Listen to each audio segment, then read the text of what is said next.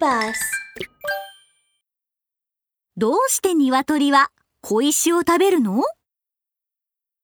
春になったある日、うさぎちゃんと豚くんはピクニックに向かっていました。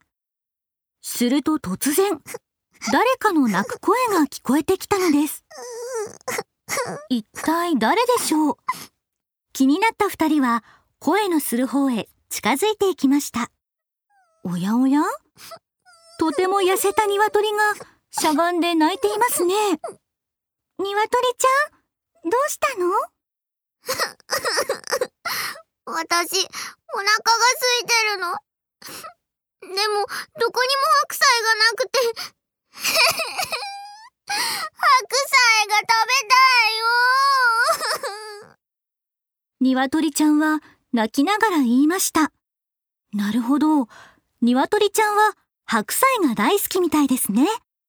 ところが、近くにある白菜は全部摘み取られてしまったようです。鶏ちゃん、泣かないで。私、たっくさん白菜を持ってきたから、一緒に食べましょう。うさぎちゃんはそう言うと、早速、持ってきた小さなカゴを開けました。そこには、甘くていい香りの白菜がどっさり。続けて、豚くんも言いました。そうだよ、そうだよ。鶏ちゃん、僕たちと一緒に食べようよ。ヤギ先生もみんなで分けるのは大切だって言ってたし、みんなで一緒に甘くていい香りの大きな白菜を食べようさぎちゃんと豚くんの誘いに、鶏ちゃんは少し照れくさそうにうなずきました。二人ともありがとすると、豚くんが二人に向かって言いました。う。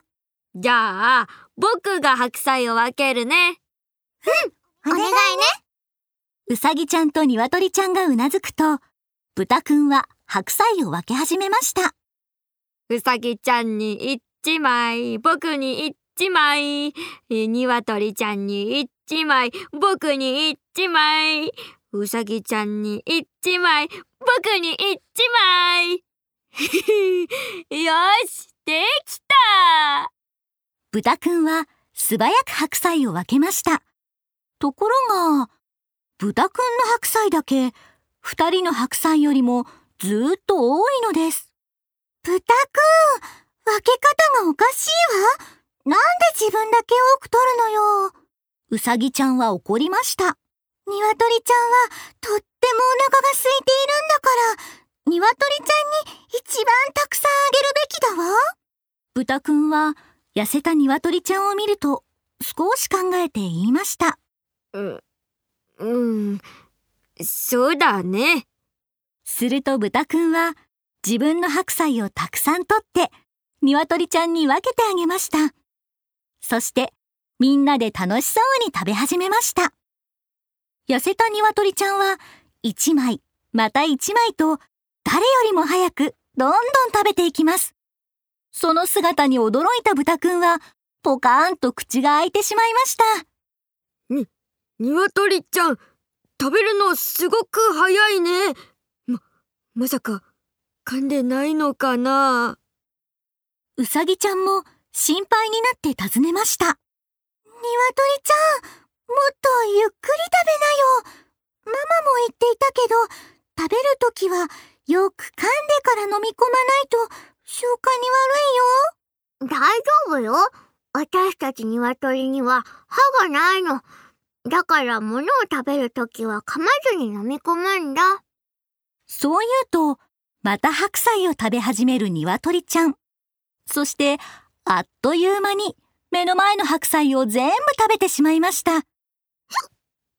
ああ、お腹いっぱい。もうパン鶏ちゃんは苦しそうに自分のお腹をさすっていると、地面に転がる小石を見つけました。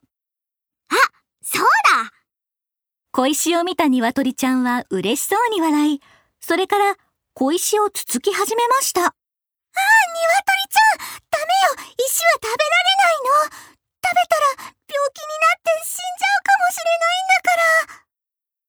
って死んじゃうかもしれないんだから心配性のうさぎちゃんは小石を食べる鶏ちゃんの姿に驚いて、思わず泣いてしまいました。う、うさぎちゃん泣かないで私は死なないわ鶏ちゃんは慌てて説明します。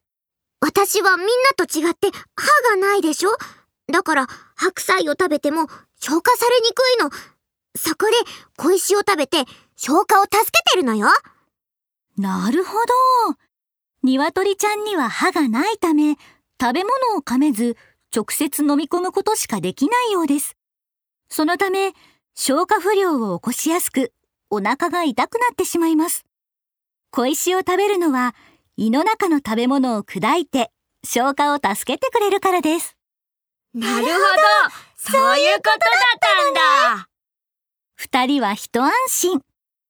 白菜を食べ終わると、三人は楽しくお話をしながら帰っていきました。今日はとっても楽しかったわ。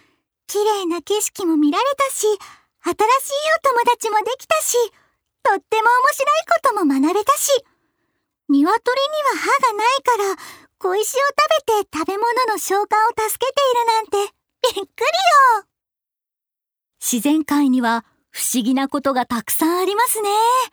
でも、皆さんいいですか？石を食べていいのは鶏だけですよ。